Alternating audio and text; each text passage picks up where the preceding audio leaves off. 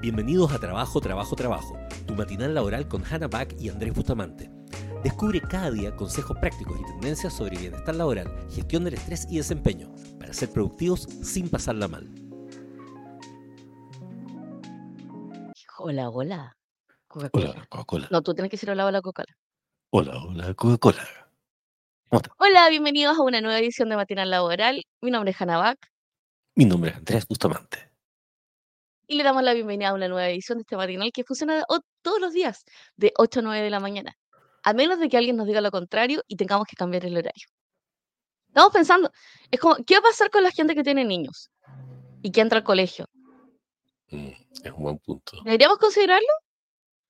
¿Para el cambio de horario? A ver, ¿No? O sea, o que manden en micro los niños. Sí, me encanta. La mejor idea. O sea, no, pero hay gente, o sea, hay un montón de niños que se van en micro. Eso no es el tema. Exacto. La pregunta es si vuelven. Mm, Bueno, también. Tengan menos niños. La gente ya está teniendo menos niños. Estamos teniendo, tanta- ta- estamos teniendo tan menos niños al nivel que tenemos menos niños. O sea, tenemos igual, igual de cantidad de niños que Corea. Y creo que todavía no, te- no tenemos la economía como para tener la cantidad de niños que tiene Corea. Eh, O sea, o sea. Bueno, antes te voy a dar una oportunidad para poder adivinar el tema de hoy. y el tema de hoy va a ser una serie, además. Más encima, sí. Dura tres episodios, así que es como, sí. Ahora, lo que el tema hoy, importante, mira, de hecho, tengo, de, de hecho tengo, espérate, tengo- espérate, no, no, no. Hay una restricción, Ya. porque ya me aburrí de escuchar tres veces lo mismo, o algo parecido. Entonces, ya, ya no vas a poder dar el titular como si fuera un paper, un paper de psicología. No, ya no puede haber nada que sea influencia de nada. Eso, he dicho. Ah. Bueno, Ah. entonces yo creo que el tema de hoy va a ser eh, cómo podemos comunicarnos mejor en las oficinas usando teléfonos clásicos. ¿Como análogo? No, clásicos. Yo creo que hay que volver a lo clásico. Que demasiadas redes sociales nos distraen y todo. En cambio, un teléfono así, por ejemplo, que no tiene redes sociales ni nada, que sirve para comunicarse solamente, va a permitir que tengamos más foco en la oficina.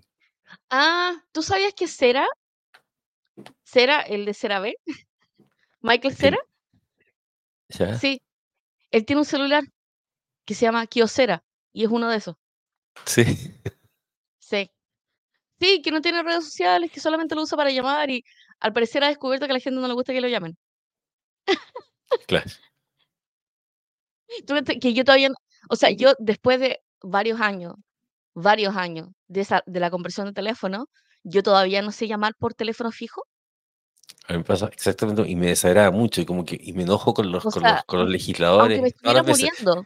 Es como que digo, pero ¿por qué? ¿Cómo cinco más? Y al final termino renunciando a tratar de llamar a alguien. Sí. Si, si fuera así como una emergencia, así como si mi vida dependiera de ello, yo moriría, porque no sé llamar por teléfono fijo. Sí, claro, o sea, lo, creo- O o sea, sea, no llamar llamar, fijo. l- eso, es el punto, porque claro, por más 569, ok, pero esa cuestión del fijo es como dos, eran dos, dos, era un más cinco, no- nada, y no lo. Imposible. Y es terrible, ¿no? Es espantoso. Bueno, el episodio de hoy, que es una serie, como siempre, de martes, miércoles, jueves. Así que pueden avisar a sus amiguitos de qué se va a tratar esta serie. Se ¿Tú sabes por trata de. An- an- ¿Qué? antes de eso, esto es muy ¿Qué importante. cosa? ¿Tú sabes de ¿Qué? dónde surge el, el, el, el, dicho del domingo 7? No. Se supone que había unas brujas que estaban dando vueltas, haciendo un aquelarre, y daban vueltas y ¿Ya? decían lunes, martes, miércoles 3, lunes, martes, miércoles 3. Y todo el rato decían lo mismo. Entonces, un jorobado, el jorobado del pueblo la escuchó y era como, "Bueno, qué agotador, ¿cachai? Que digan lo mismo. Entonces, ella, lunes, martes, miércoles 3, y él se le ocurre decir jueves, viernes, sábado 6. Y las brujas quedaron fascinadas porque le había agregado una, una un, entonces ahora era lunes, Un martes, miércoles 3, jueves, viernes, sábado 6. ¡Oh, esto es lo máximo! Entonces llaman al jorobado y le dicen, bueno, eres lo máximo, estábamos aburridísimos con nuestra canción, ahora es perfecta, así que te quitamos la joroba. Y el jorobado del pueblo vuelve a su pueblo. Pero usted que en realidad había otro jorobado del pueblo. No me pregunte por qué había dos jorobados del pueblo, da lo mismo, había dos jorobados del pueblo. Y el otro le dice, pero bueno, ¿por qué ya no tienes joroba? Y le cuenta la historia. Puta, entonces no hace nada mejor que el segundo jorobado ir donde la bruja, que está lunes, martes, miércoles 3, jueves, viernes, sábado 6, y donde la nada se dice, domingo 7. Y es como que ella lo mira con cara de, ah, qué cringe, y le pusieron dos jorobas por imbécil. Y de ahí salió el concepto del domingo 7. Es como algo desubicado, algo que te caga la onda, que está como muy basurito. Me da risa todo el contexto de que la historia sea con brujas, de que estén contando, de que hay una canción. O sea, alguien estuvo muy aburrido, extremadamente aburrido. No, pero el tema, el tema de hoy es cómo introducir tecnología a tus equipos. Y es un temazo. Tecnología sofisticada, como Con tecnología sofisticada. No sé de dónde, o sea, no sé qué túnel de tiempo te metiste, Andrés, para poder buscar ese celular. O se lo robaste a alguien. No, como que la Leila me, me consiguió. Ayer yo estaba hablando, es que es divertido, pero justo en el, en el, en el, en el forward de ayer, le hablé acerca de la importancia de introducir la tecnología en los equipos desde, desde, desde, el concepto de cómo la tecnología tiene que ser parte del quehacer y no los gadgets, Sino que es como, como yo entiendo que una tecnología es, un, es, un, exacto, es una metodología, incluso es una tecnología. Decir ISO 9000 una tecnología, o sea, todo eso. Entonces, en el fondo, era como que el problema es que si no nos focalizamos gadget y empezaban estas cosas como es que yo no me hallo con la tecnología y todo. Y en eso la ley la encontré en una bodega un montón de teléfonos antiguos y un modem, que sé yo, y todo me lo pasó de una bolsa para que yo me introdujera la tecnología. Qué gracioso. O sea, la pregunta es por qué no lo habían votado, pero bueno, sí. bueno, yo creo que el tema, el, tema de cómo introducir tecnología a los equipos es un temazo, porque evidentemente es más fácil hacerlo con, con equipos tecnológicos. O sea, por ejemplo, nosotros, nosotros muchas veces nos ha tocado como introducir em, equipos que ya usan tecnología, porque son equipos de desarrollo. Eh, pero inclusive en esos equipos, también el tema de la adopción tecnológica es, todo un tema.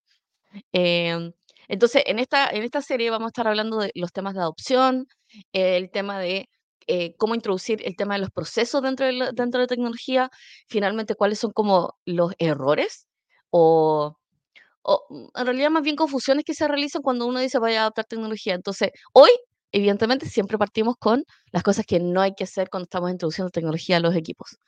Entonces, es como qué cosa genera resistencia si nivel Dios, nivel ni nivel Dios. Entonces, les voy a contar una historia. Que esta es una historia que me contó Andrés, es muy graciosa.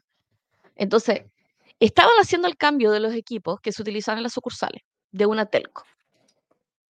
Y eh, Evidentemente, toda mejora normalmente es una mejora, o sea, eh, mejora, la, mejora la velocidad de los sistemas. Todos aquellos que hayamos trabajado en temas como de atención al cliente sabemos que eh, cuánto tiempo se carga el sistema en miles de sucursales es todo un, es todo un tema.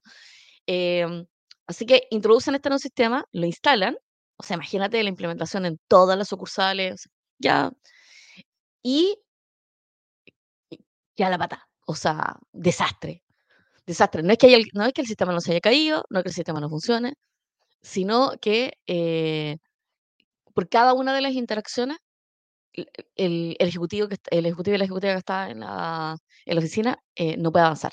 O sea, están ingresando, están tratando de ingresar una solicitud y no pueden. ¿Y por qué no pueden? Porque eh, este cambio de tecnología vino con un cambio de tecla. Y algún pajarito de Dios en vez de eh, poner la tecla Enter para poder ingresar información, así como pasar de campo a campo, le puso Tab.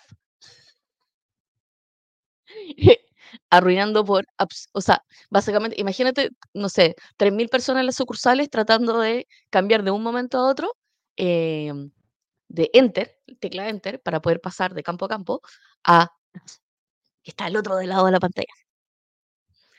Evidentemente, ese día tuvieran que cerrar las sucursales. Quiero que se imaginen el descalabro que, qué significa eso.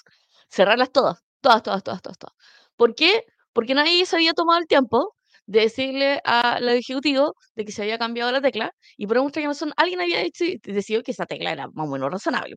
Entonces, ese es como un típico ejemplo que ocurre cuando nosotros estamos em, trabajando con tecnología y en las capas que nosotros necesitamos que la tecnología funcione. O sea, tú puedes cambiar un sistema sí y solo sí, la persona que lo va a ocupar sabe de ese cambio y está entrenada para poder trabajar con ese cambio. Entonces, probablemente alguien del equipo de desarrollo dice, no, pero si lo mandamos en un manual, no es suficiente. No es suficiente. No, pero es que lo hicimos en una sola capacitación. Capacitación no es suficiente. Es como, y, hemos tenido esta discusión un montón de veces, porque hemos visto proyectos de CRM en 15 años no funcionar. 15 años. Sistema, sistemas que lo van a arreglar todo, que nunca son adoptados.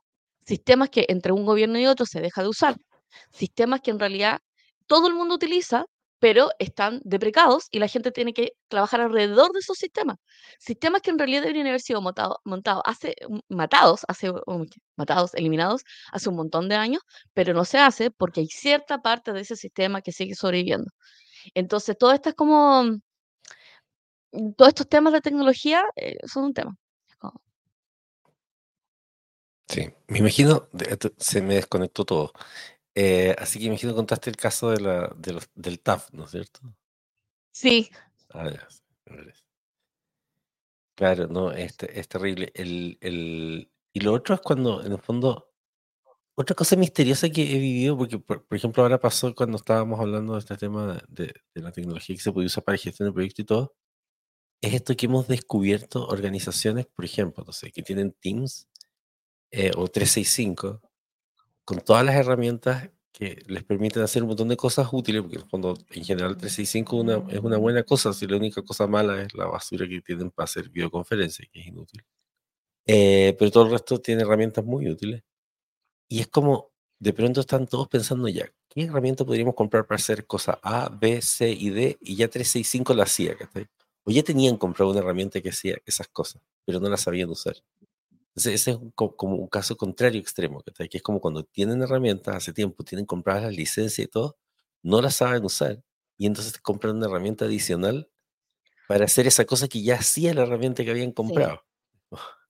Bueno, eso es muy típico, eso, eso es muy típico, por ejemplo, las organizaciones que tienen, que tienen, por ejemplo, las universidades tienen licencias de Tableau o MATLAB, pero tienen Excel, ¿cachai? En su sistema, así que ocupan Excel ocupan Power BI, siendo que tienen Tableau. Claro. O eh, van a buscar gestores documentales, siendo que tienen SharePoint. Eh, o hacen, o sea, básicamente el, el, el, cómo funciona, el cómo funciona el tema de, de la introducción y la adopción de, de, tecnología es todo un tema. Entonces, eh, lo primero que hemos visto es que cuando un equipo es muy bajo en tecnología, y cuando digo muy bajo en tecnología, es hace todos sus procesos en papel. Entonces, este es como el caso, les voy a contar el caso de, de, Tesorería General de la República. Que eh, ellos pasaron a adoptar eh, la suite de Google Suite en toda, la, en toda la tesorería a nivel nacional. Antes de eso ya utilizaban Excel, ahí Como paneles de... Utilizaban paneles, paneles de... ¿Cómo Los paneles... Tenían un panel de mando, así que no es una organización que esté... Eh, o sea, no una organización que esté tan, tan, tan, tan, tan fuera de la tecnología. Y en esta época, estamos hablando de, no sé, 2018, eh, ya llevaban con un proceso tecnológico, pero la nueva tesorera decía así como, sabes que vamos, vamos, a todo, vamos con todo y todo. Y hacen un proceso que yo creo que es de los procesos más inteligentes que he visto de adopción tecnológica. Entonces, lo primero que hacen es que eh, se deciden por un stack. Y la decisión, Andrés, tienes cara, eh, es como tienes que tomarte un café. Porque tienes mejor, tiene mejor cara de pez. Así como. Sí, lo que pasa es que, que, la señora que, que, llega temprano a la a los cafés. ¿A las 10? No, no, supone que tiene que abrir a las seis y media. Eh, pero se quedó dormida, me imagino. Entonces fui a buscar mi café, ah. ¿cachai? Y no, no había café. Ah, ya. Pero básicamente lo que sucede, lo, lo que sucede en ese caso es que, eh, primero, toman una, una, una, una decisión tecnológica. Y, esta es la primera como señal de que una, una introducción tecnológica va a funcionar bien o no, que tiene que ver con la decisión corporativa desde arriba hacia abajo de qué conjunto de tecnología vamos a ocupar en la oficina. Claro. ¿Por qué? Porque lo que no quiere hacer la gente es tener que cambiar todos sus procesos por algo que va a cambiar la próxima semana o con el siguiente gobierno. Totalmente. Ese es como el... Y de hecho ocurre también, por ejemplo, Andrés, ¿cuántas veces trataste de que nosotros adoptáramos sistemas de proyecto? Ya no siquiera me acuerdo, probé con un montón de herramientas distintas y no, no Hemos probado Gira, Asana, eh, ¿cuál más? No, y un con montón, ya ni me acuerdo, así como, no, Nifty. Sí, claro. Nifty, ¿verdad? Pero, pero un montón. Y, ningu- y, ninguno, y ninguno pegaba porque, porque es como todos eran, vamos a colocar las tareas del proyecto. Las tareas del proyecto acaban de cambiar. Claro. Bueno, de hecho, ahora, ahora pasa en esta, en esta empresa que, que ¿Mm? estamos haciendo el forward, como que hay una PM, ¿cachai? Y voy a trabajar con ella y ayer les dije, mire, vamos a diseñar un sistema de gestión de proyectos. Después de años que he descubierto que todos fallan y son todos basura, vamos a usar igual Teams y las tableros y todo, pero vamos a definir una forma realista de cómo se gestionan los proyectos. Y la forma realista en cómo se gestiona el proyecto es que uno define un conjunto de tareas gordas, ¿cachai? Y va chequeando esa semana, entonces, no sé, vamos a poner a lo mejor un WhatsApp en el cual se preguntará una vez a la semana en qué está la cuestión, y probablemente eso sea mejor que tener un sistema de tablero de comando o cosas por el estilo, ¿cachai? Claro, Pero porque ponen ¿cuál es, la, ¿cuál es la unidad mínima de gestión que nos permitiría estar tranquilos y al mismo tiempo ver que hay avances? Y eso es todo, punto. exacto, va- Y vamos a, sí, a- a usar la tecnología que hay para lograr eso. Pero entonces la niña miraba con cara así fascinada, como, oh, no, tengo que hacer un proyecto. Ya pensaban hacer un proyecto. Bueno, los proyectos, sí. o sea, la gestión por proyectos sí que ya no tiene sentido, porque eso es un No, software tiene, o sea, estacionario en un solo sentido, computador que es un no, archivo que se gestiona y se manda por mails, ¿cachai? O sea, no. pero tiene sentido ser proyecto cuando son proyectos de baja incertidumbre, No, claro, si vas, o sea, obviamente, por ¿cachai? ejemplo, no sé, pues minería, ¿cachai? O un edificio, exacto. evidentemente, ¿cachai? Lo Cuando ser en no sé, también. normativa, ¿cachai? reglamento, Claro, ¿cachai? Y todo, pero es como, pero si tenías una, un proyecto de alta incertidumbre, ordenar tu, ordenar tu proyecto en un sistema de proyectos donde tienes que colocar las tareas al principio es puramente suicida. O sea, no es solamente puramente suicida, es un, es un acto de micromanagement, Sí, porque no, es como, me haces mentir obligatoriamente para poder hacer esto. Mira, la Alejandra dice, si la organización no tiene una misión, un, un objetivo estratégico bien socializado, se difícil una gestión ordenada y planificada. No, exacto. O sea, Claro, de hecho, una de las razones de por qué hay mala adopción de tecnología es porque no hay un objetivo estratégico relacionado con la tecnología. Que es como, ¿por qué estamos usando esta tecnología y para qué nos va a servir la tecnología? Entonces, por ejemplo, eh, un buen ejemplo es cuando nosotros no tenemos una declaración de cómo va a ser la atención al cliente y qué es lo que nos importa, cuál es nuestra misión con respecto al cliente, y decidimos que vamos a colocar un CRM. Como si, RM si el CRM má- mágicamente hiciera que nuestra organización fuera más empática, tuviéramos buenos protocolos de devolución de dinero, eh, tuviéramos un protocolo súper personal que esté de escalamiento, y es como, no, el CRM mecaniza esas cosas, pero si no tenemos una visión y un objetivo súper estratégico respecto a las herramientas que nosotros tenemos, no te va a servir. Entonces, eh, estaba ¿Qué es pensando, lo que, qué es lo que suele ¿Mm? pasar con, con- con toda la tecnología nueva que sale? O sea, yo, yo ya me estoy imaginando el próximo año a empresas, no sé, comprándole Apple Vision Pro a sus gerentes. Eh, para integrar la revolución de los Apple Vision Pro. Y es como, y, y va a ¿contra tener gere- va a tener gerentes, ¿cachai? Que van a estar entonces moviendo así, tipo Minority Report, ¿cachai? Los mismos Excel de mierda que tienen en su organización, pero ahora flotando. Es como, no, no, no puedo dejar de imaginarme eso. Bueno, pa- o sea, el, el tema de la tecnología y, y pensando como en el caso de tesorería, que encuentro que es re interesante, ¿qué es lo que hicieron ellos? Primero tomaron la decisión de que iba a ser un stack. Y en ese stack iban a colocar todo. O sea, cambiaron el mail a Gmail, eh, pusieron los sistemas de colaboración de documentos en, en Google Drive. Para los eh, no iniciados, ¿qué sería un stack? Un stack es un conjunto, es el conjunto de tecnologías y lenguajes que se utiliza dentro de una, dentro de una organización. Eh, normalmente se habla de stack tecnológico como el set de herramientas pero es un set de herramientas que es como el estable, básicamente. Es como, como la base de, ¿sí?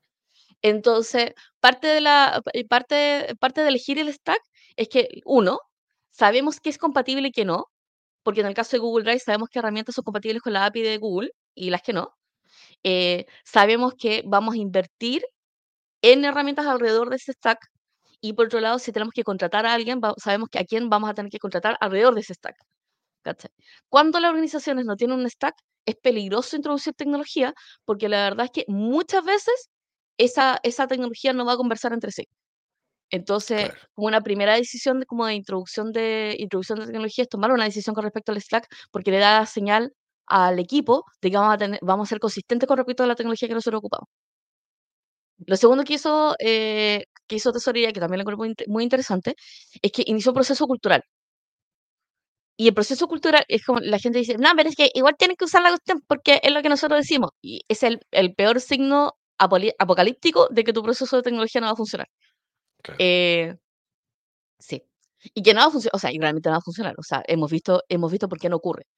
Em, y en esa lógica, eh, ¿qué, qué, es lo que tienes que fijarte en el tema del proceso cultural? Primero, eh, invitar a la gente que tú sabes que son tope de puerta. O sea, esas son las primeras personas que quieres, tienes que, tienes que básicamente como invocar a tus influencers.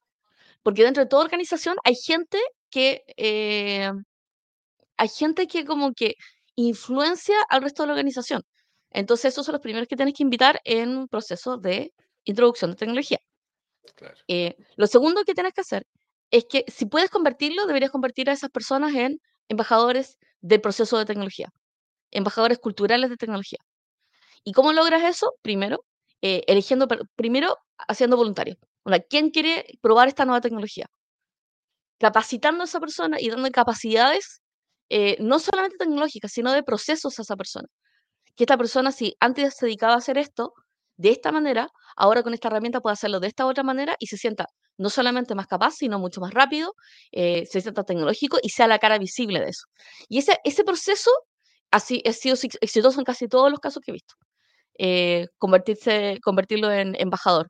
Em, y de hecho, esto no solamente funciona para los equipos que van a usar la tecnología, sino para aquellos que tienen que, que normalmente son como em, topes de puerta de tecnología, como los abogados.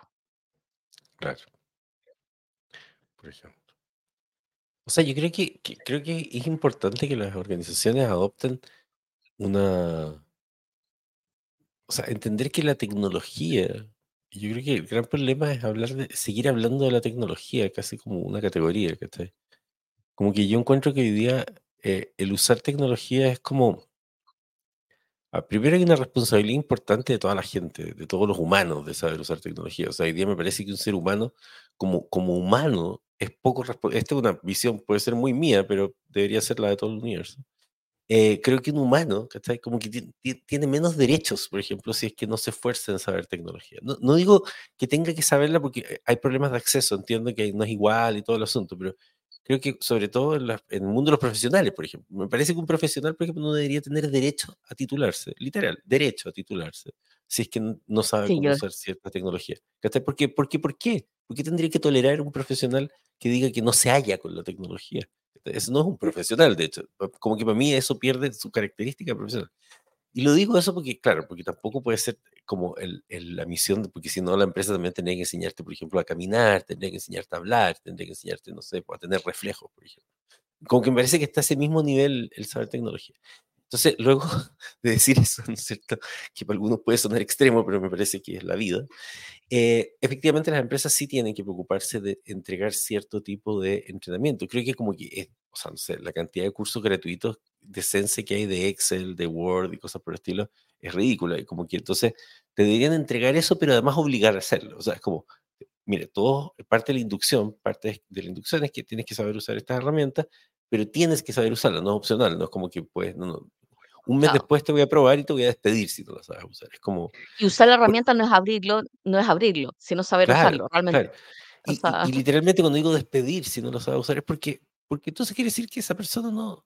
Porque al final si tú lo piensas, ¿por qué llegamos a que 30 años después de que Amazon vende en línea, las tiendas en línea sigan funcionando como el carajo? Porque hay una organización completa de personas a la que no le importa, no porque sean mala gente, sino que porque no entienden, porque no, entonces tienes un gerente que no o los gerentes finalmente, yo tengo toda esta cosa con la gente informática, pero, pero, pero ellos no tienen la culpa de que los gerentes también sean ignorantes y no les exijan más. Entonces, hoy día un gerente se hace el choro y dice, no, yo no sé, esta cuestión no la entiendo. No, tenés que entenderla, porque si no vaya a contratar a alguien que entiende poco, y ese que entiende poco va a tener a tus usuarios atrapados y esos usuarios atrapados van a estar felices estando atrapados porque si no se tienen que ser responsables de esa tecnología. Y se va generando una cultura donde la tecnología no es parte del asunto. y entonces, y nuevamente quiero puntualizar este concepto de que la tecnología no puede ser vista como un agregado. No es lo mismo decir implementar tecnología que decir implementar, no sé, Six Sigma, ¿cachai? Por decir una cosa antigua boomer, ¿cachai? Pero como una metodología que, que como que, ok, es una cosa que podría mejorar, pero eventualmente podríamos tener teorías respecto de si es más o menos buena una determinada metodología. Es algo que podría ser una moda de gestión o no. Pero la tecnología no es algo que puede ser una moda o no ser una moda, o puede evaluar si es bueno o no es bueno. Es como... O sea, ¿cómo te vayas a declarar? Desde la revolución industrial es como, no, mire, es que no, voy a tener no voy a tener máquinas que me permitan generar cosas en serie, sino que voy a tener siempre artesanos para toda la vida, ¿cachai? Entonces, todas las empresas serían como Rolls Royce, que claro, son hechos a mano, son un poco más caros esos, esos autos. Pero ¿cachai? yo creo que la diferencia, la diferencia entre, entre, industrialización y maquinaria versus la tecnología que nosotros ocupamos como tecnología de información es que la tecnología de información parece no necesariamente agregar valor. Y yo creo que esa es como de las primeras resistencias que hay. Es como, me haces anotar lo mismo, hacer el mismo proceso, pero en sistemas. O peor, tengo que anotarlo dos o tres veces. Entonces, eh, o sea, después de que uno tiene embajadores, el, tercer, proceso de, de, para adoptar tecnología y para que sea un éxito, y, o sea, para que no, o sea, no sea una patada, es que la persona tiene, tiene que lograr conectar su día a día, no más procesos, sino su día a día con la tecnología que le estás mostrando.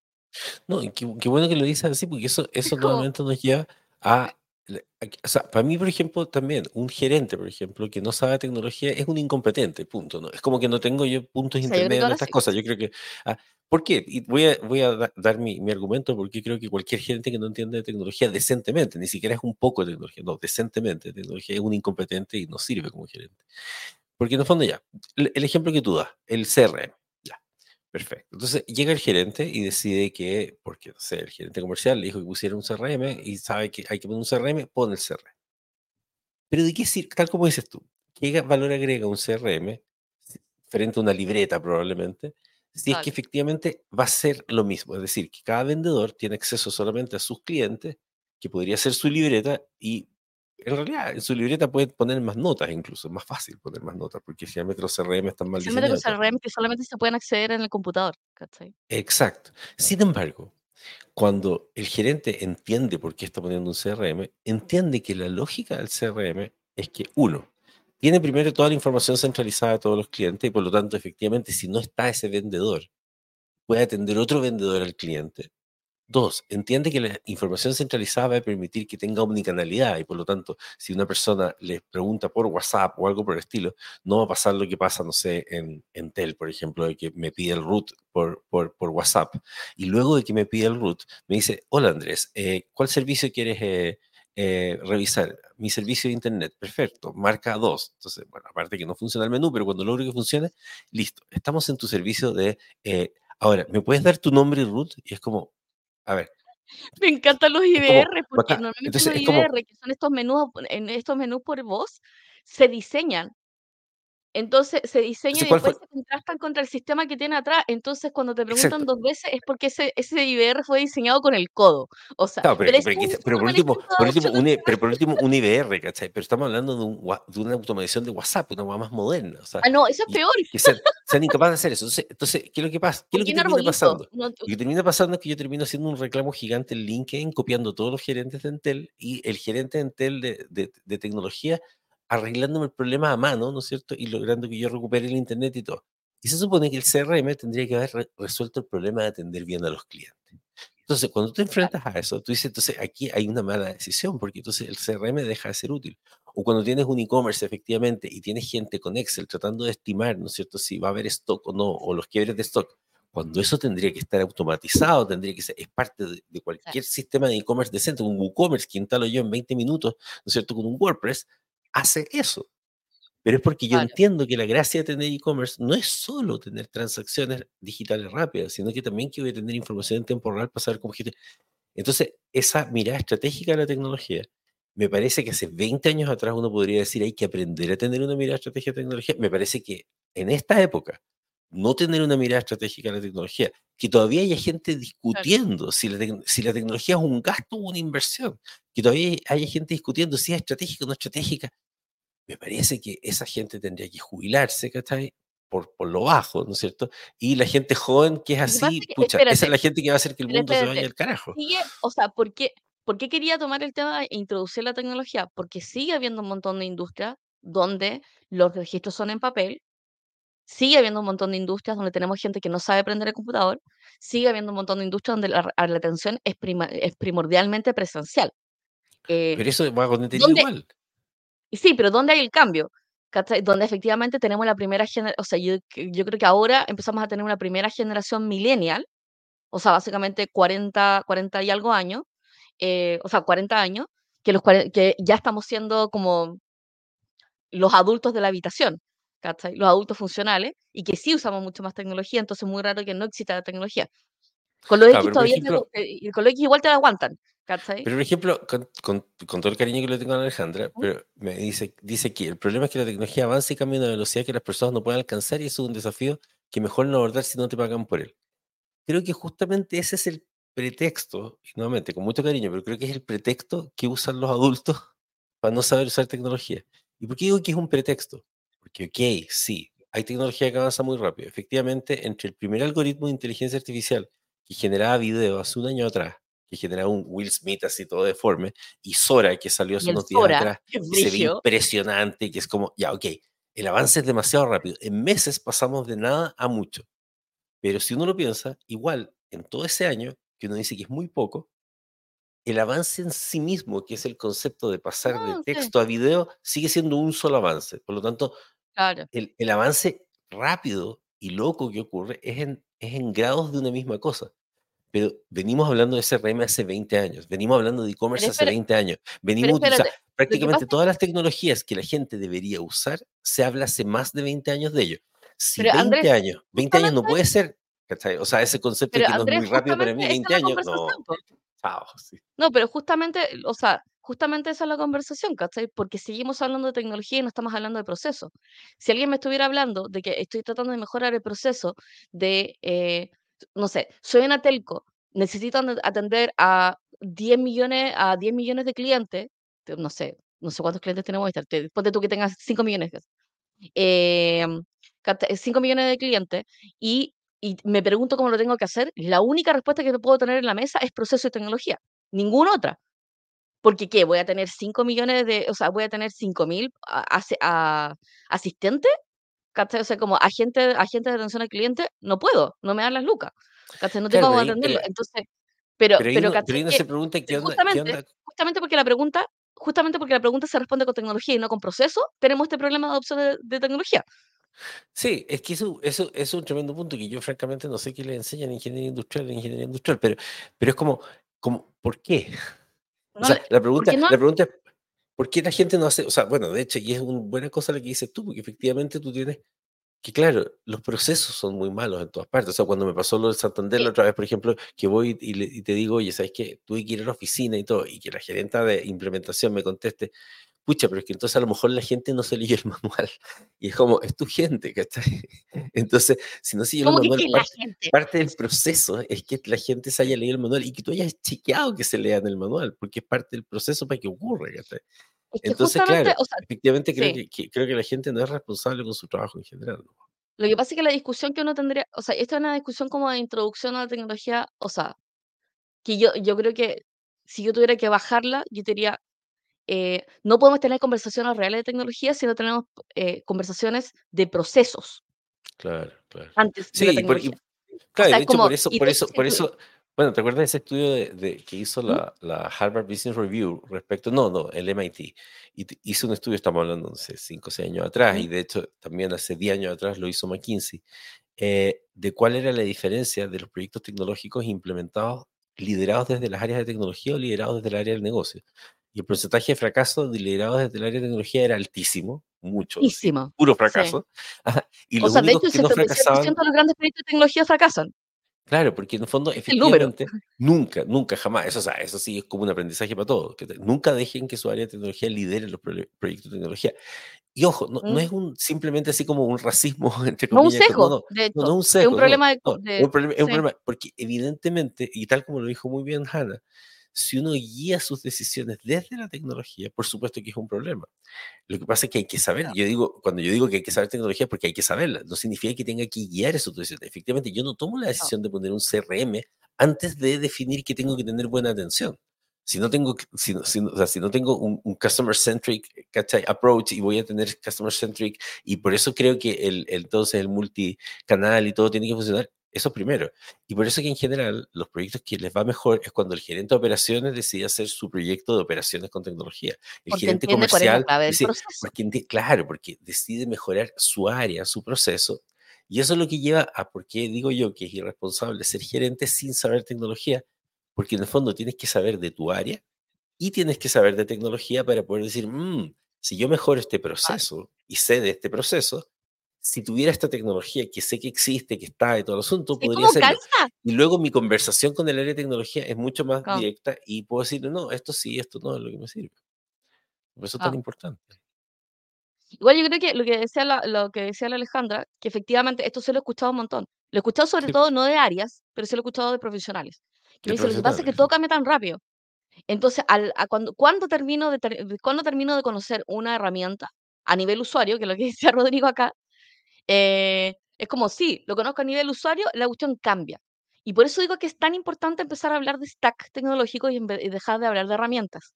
Yo una vez que Claro. yo decí, yo tomo, si yo tomo el stack de, de Microsoft y me caso con el stack de Microsoft, o tomo el stack de Google y me caso con el stack de Google, yo sé que por lo menos la base de mi operación va a tener una operación más o menos estable y que se conecta entre sí.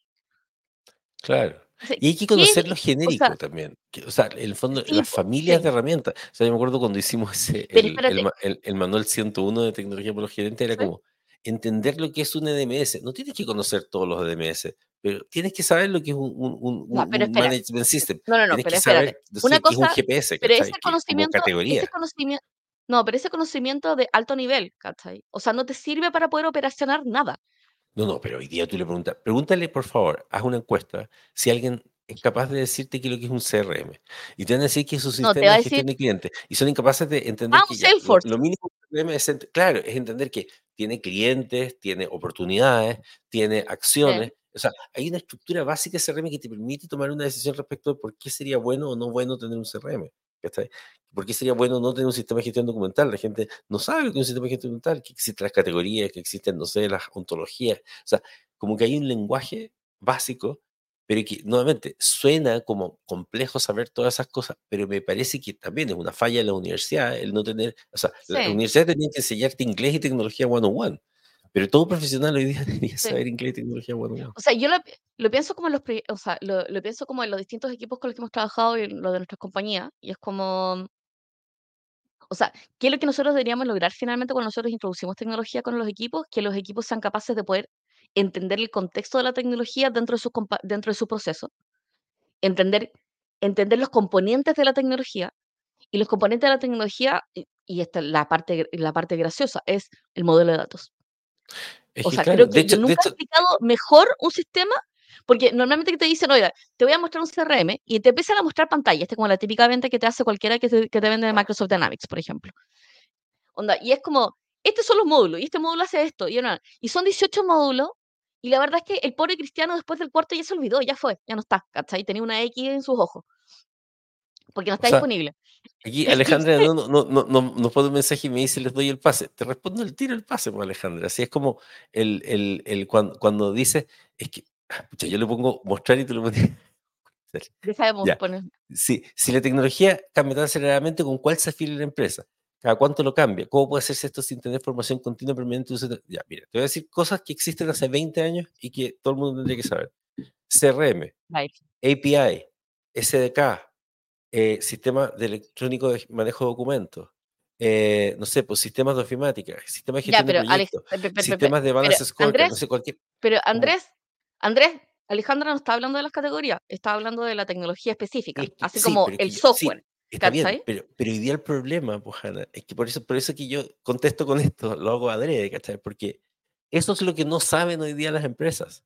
¿Me? O Ah, sea, bueno, menos van a entender cuál es la última tecnología. Yo puedo entender que hoy día no sepan que, por ejemplo, no sé, con inteligencia artificial hoy día hay chorro 1457 herramientas. Obviamente tenéis la AIpedia, ¿cachai? Que tiene una cantidad estúpida de herramientas, es súper difícil decidir qué herramienta usar. Pero hoy día una empresa que no entiende lo que es la IA generativa como concepto, ya es un problema. Ya, pero por Tiene ejemplo, que entender lo que es la la generativa. Entonces, entonces podrían entender la IA va, generativa y aún así ser ser inútiles en tecnología. Sí, está bien, pero, pero tienes que entender las O categorías sea tecnológicas. Y hoy día eso, ni eso ocurre. Entonces, y eso sí que no tiene que que ver con el cambio tecnológico. ¿Cachai? no, Eso, eso no tiene que ver es con, con, con, con si no, cambian o no espérate, las Andrés, herramientas. Porque si no te esta es una discusión esta es una discusión que nosotros hemos tenido. Tú no necesitas no necesitas entender cómo funciona el microondas para ocupar el puto microondas.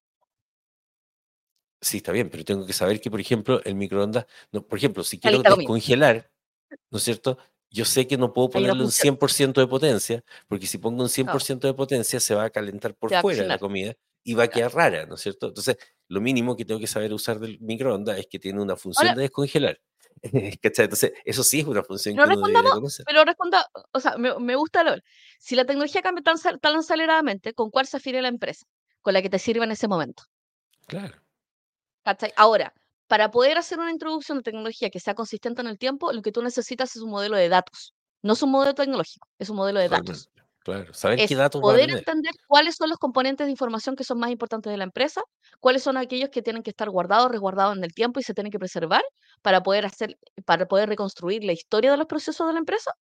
Em, cada cuánto la cambia, yo te diría que uno, o sea, a ver, si tienes un modelo de datos que sea más o menos razonable en el tiempo, y esto me refiero a que, por ejemplo, tenga los registros de tus clientes, tenga los registros de proveedores, tenga los registros de personal, eh, tengas eh, la gestión, o sea, tenga los números de, tengas los datos asociados con transacciones, los datos asociados con gestión y todo eso.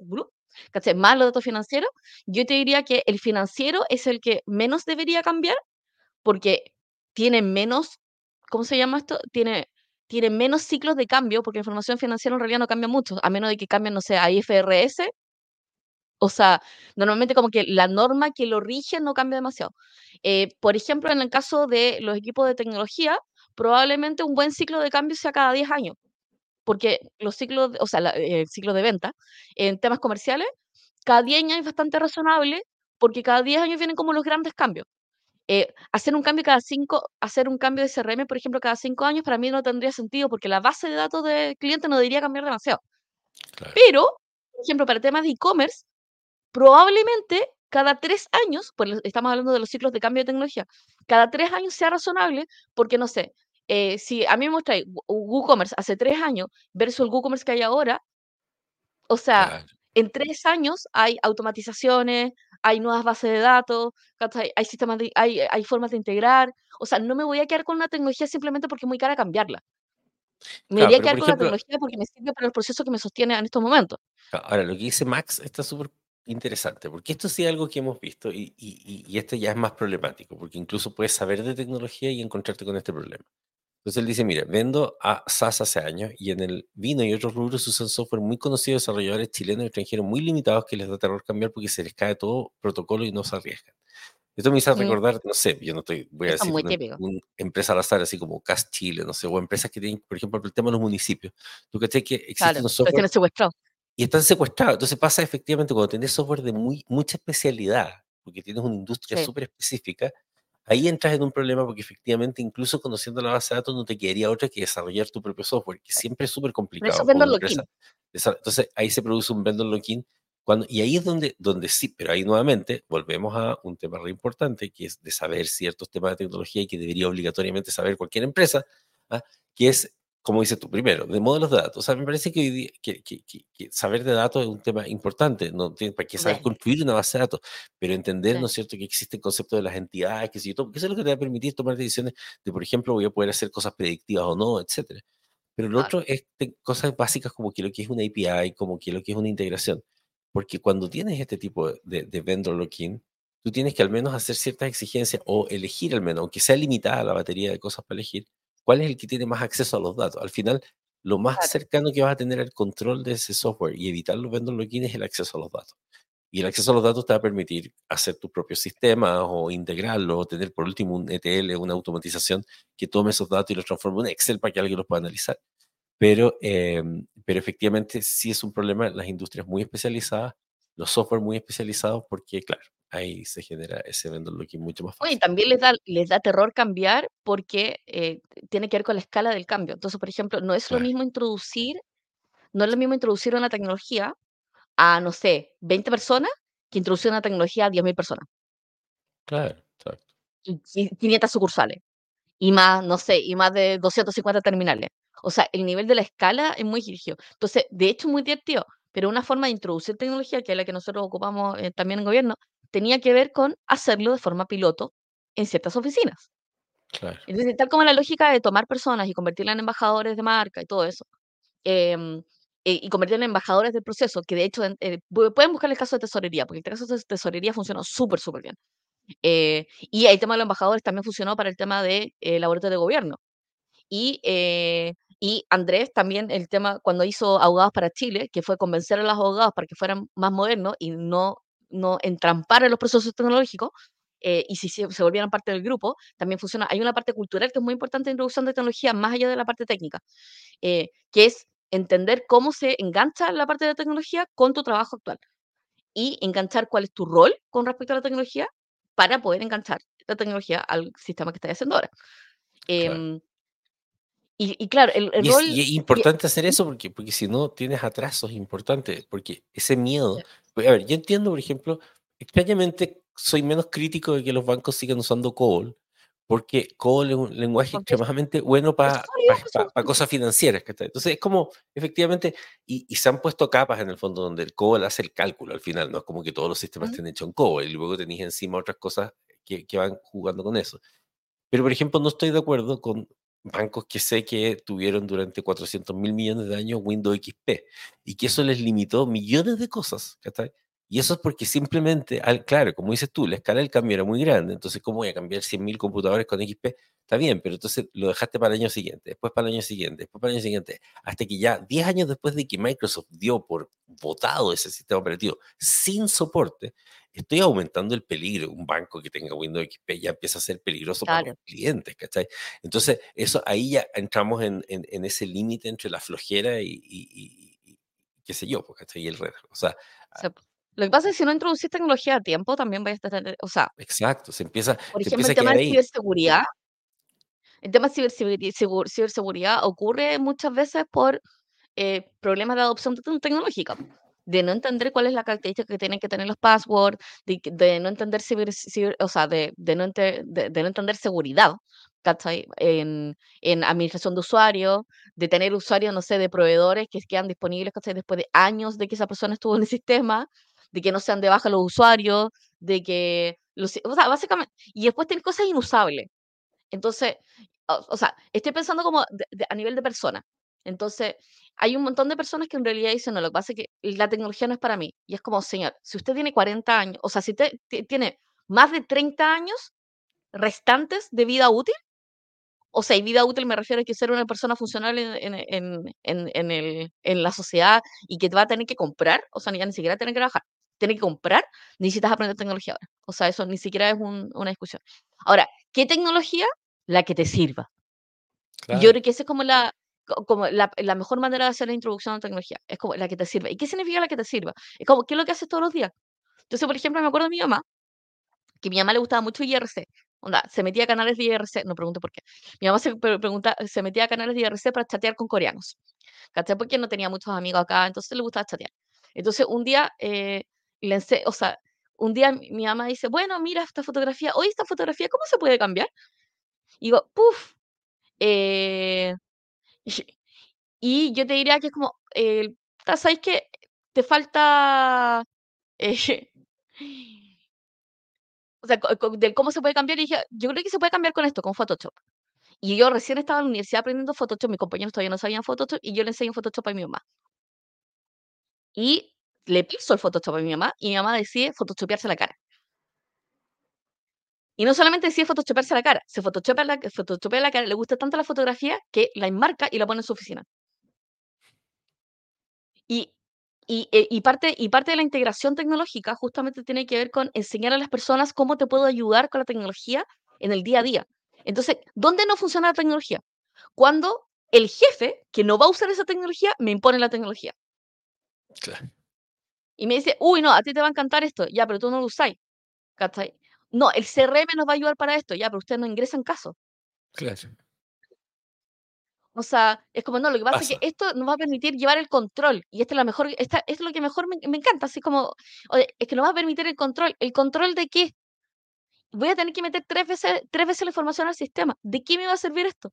¿Dónde influye esto en mi día a día? ¿Cómo va a mejorar? ¿Me puedo ir más temprano a mi casa? No. Entonces, cada vez cuando, cuando me encuentro con procesos que tienen problemas de introducción de tecnología, es porque no le he explicado al usuario, uno, no tienes claro cuál es el objetivo del, de, de la tecnología. Dos, no tienes garantía de que esta tecnología va a conectarse con otras cosas. Tres, no eres capaz de poder aterrizar este proceso, o sea, el proceso con respecto a esta tecnología. Y cuatro, no me hayas explicado para qué me va a servir a mí. Y cuando te dicen es como, no, pero ¿para qué? me-?". O sea, es que no le tiene que servir, lo tiene que usar igual. No, No, claro, si los, si los adultos necesitan razones para hacer las cosas, porque ahí, efectivamente, si Sí, el jefe no. si- y ahí tenemos nuevamente el tema de por qué es irresponsable que los gerentes no sepan tecnología, porque si no la implementan, porque fueron un ICARE, donde estaban hablando de la importancia del CRM, ¿no es cierto? Y llegaron y dijeron, hay que, poner, hay que implementar CRM, ¿cachai? Pero ellos luego nunca revisan el sistema. Y efectivamente hace.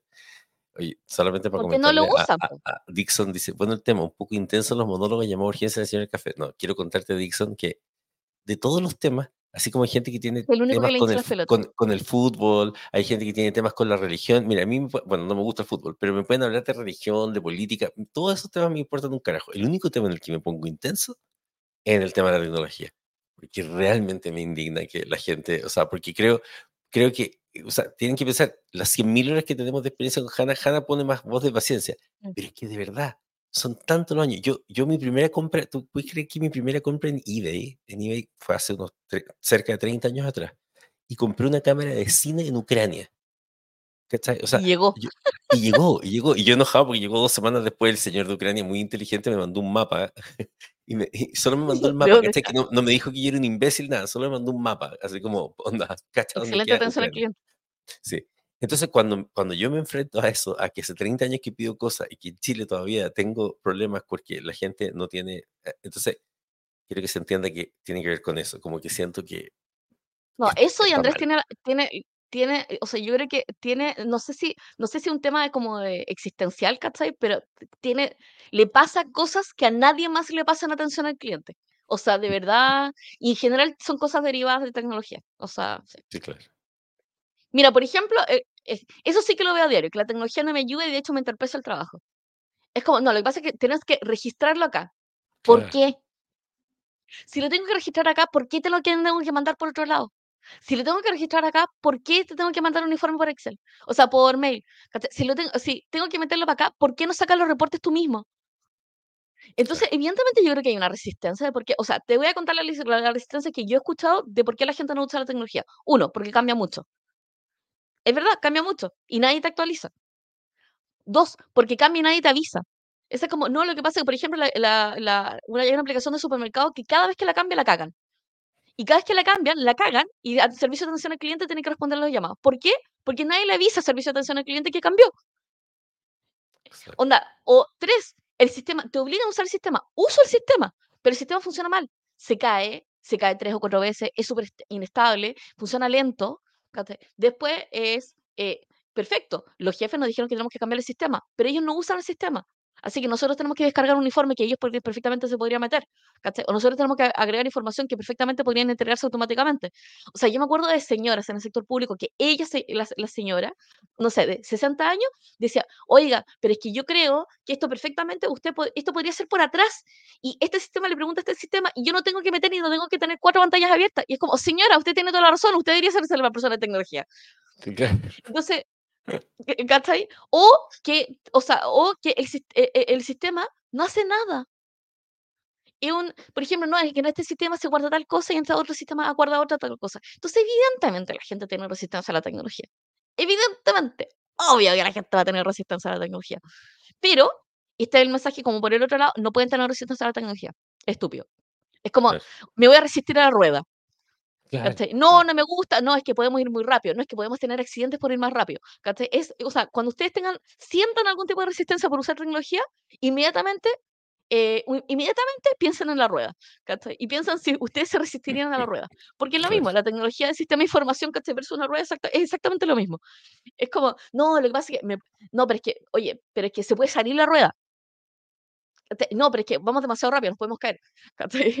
Es como, no, no, no, pero espérate, es como, eh, eh, eh, ahora la gente, no sé, o sea, no. Pero efectivamente, yo creo que para que, para que se quede claro, que no es solamente, como, como lo dijo Hanna muy bien en un momento, es entender la tecnología en el contexto de hacer bien la pega, por supuesto, de un proceso. O sea, entonces, si uno tuviera que redondear acá, o sea, entender el proceso y cómo mejorarlo, sabiendo al mismo tiempo las tecnologías disponibles y entendiendo el modelo de datos o cuáles son las entidades, porque el modelo de datos tiene que ser que es la forma en que representamos la realidad. O sea, cuando yo digo quiero hacer predicción de ventas, no estoy diciendo quiero hacer predicción de ventas, estoy diciendo quiero tomar todas las transacciones realizadas, las cuales a su vez tienen un cliente, una cantidad de productos, un monto asociado, etcétera, a lo largo del tiempo y quiero chequear cómo estacionalmente esas fueron hechas, ¿no es cierto? Y si yo comparo un año con el otro, pero para poder hacer ese análisis tengo que entender el modelo de datos subyacente, tengo que haber tenido un proceso que permitió capturar esos datos en el momento y entender qué tecnología me permitiría hacer todo eso.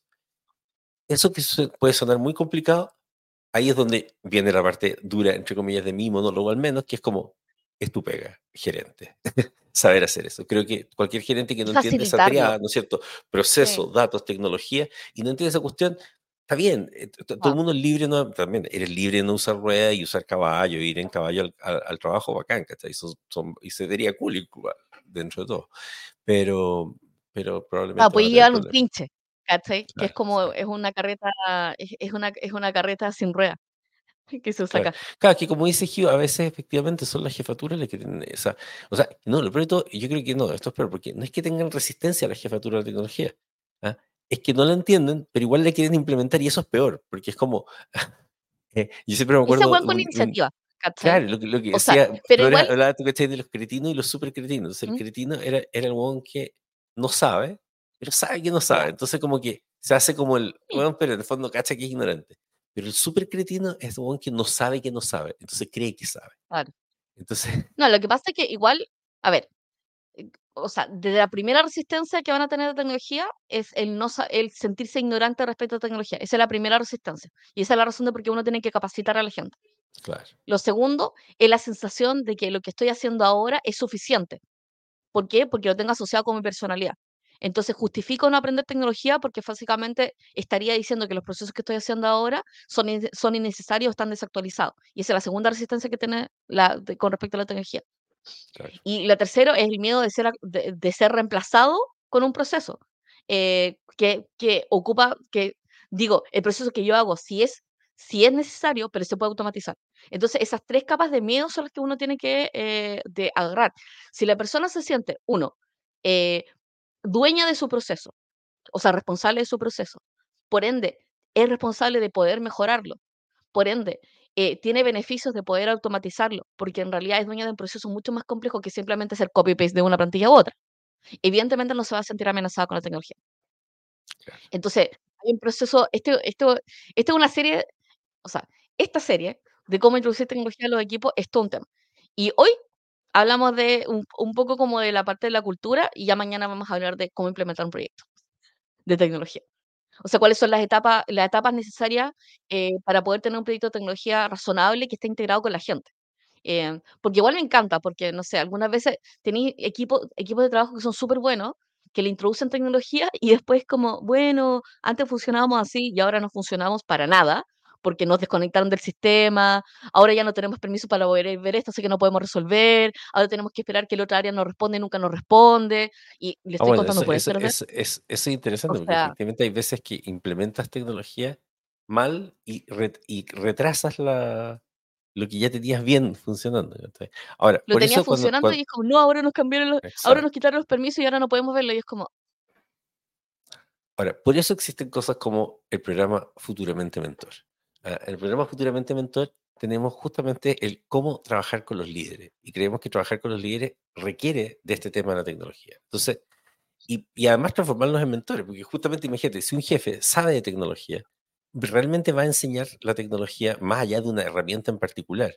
Ah, va Ya a no tiene miedo. explicar, en el fondo, la tecnología desde, desde por qué sirve, de por qué, de por qué es útil a un proceso, por qué es, entonces va a hacer que el espíritu del uso de tecnología se transforme en algo eh, importante. Y por eso nosotros creemos que hay tres habilidades importantes, que es la observación y capacidad de retroalimentación la creatividad, innovación y curiosidad sobre la tecnología. Lo tenemos como una de las, de las habilidades de un mentor, de un líder. ¿Ah? Y la adopción de rutina y construcción de trabajo. Y si uno se va a la parte de cómo funciona esto, ayudamos a ese gerente o a ese líder a, a, diseñar cuál es el líder del futuro que quiere ser. Y parte de ese diseño va a incluir ciertas habilidades. Y creemos, imagínense, es tan importante el tema de la tecnología que creemos que está, por un lado, que tienen que saber y no, tienen que entender la innovación y la creatividad como un proceso, entender que no es solamente una cosa de inspiración. La innovación y la creatividad es algo que se puede desarrollar, es como un músculo. Sí, ¿ah? totalmente. El, el, storytelling, por otro lado, que es la forma en que luego cuento y engageo o hago que la gente se entusiasme, porque efectivamente el relato de la tecnología tiene que ser un relato, un relato de cómo yo lo explico. Y finalmente la tecnología aquí lo tenemos puesto, cómo integrar tecnología en puntos clave. No es tecnología por tecnología ni conocerse todas las herramientas, sino que qué tecnología existe en, en general y cómo la integro con los puntos clave. Si el gerente, los líderes y los mentores no tienen esa claridad, no le podemos pedir al resto de la organización que la tenga, no, no lo pueden adivinar. ¿ah? Y luego el diseño de trabajo en equipo, porque en el fondo cómo yo diseño el trabajo me va a permitir, ¿no es cierto?, cómo, eh, qué es lo que vamos a hablar mañana, eh, eso va a ir decantando por la organización. Por lo tanto, aquí, si quieren, pueden ir a, vernos a nuestra página, tenemos esto, y para que sus líderes no sean eh, eh, analfabetos tecnológicos, sino que sean personas que utilizan la tecnología para ser mejores organizaciones y ellos ser mejores profesionales y mejores eh, mentores. Así buenísimo. Mañana, este fue el primer episodio de cómo introducir tecnología a tus equipos y mañana vamos a hablar de cómo diseñar proyectos de tecnología. Y, lo, y, los diálogos, y los monólogos van a estar igual de intensos porque este es el único tema donde sí o sí nos peleamos con el universo. Sí. Probablemente con café va a ser un poco menos terrible, pero esperemos, así que esperemos que la señora del café llegue. Ah, no sé, Andrés. No podemos justificar la existencia con cafés. Así que muchísimas gracias por acompañarnos. Gracias Alejandra, Dixon, Enan, eh, Max. Y bueno, siempre es un gustazo, y Rodrigo, y siempre un gustazo escucharlos, verlos, eh, estar conectados con ustedes. Y nos vemos mañana a las 8 de la mañana. Adiós. Exacto. Adiós. Uh, uh, uh.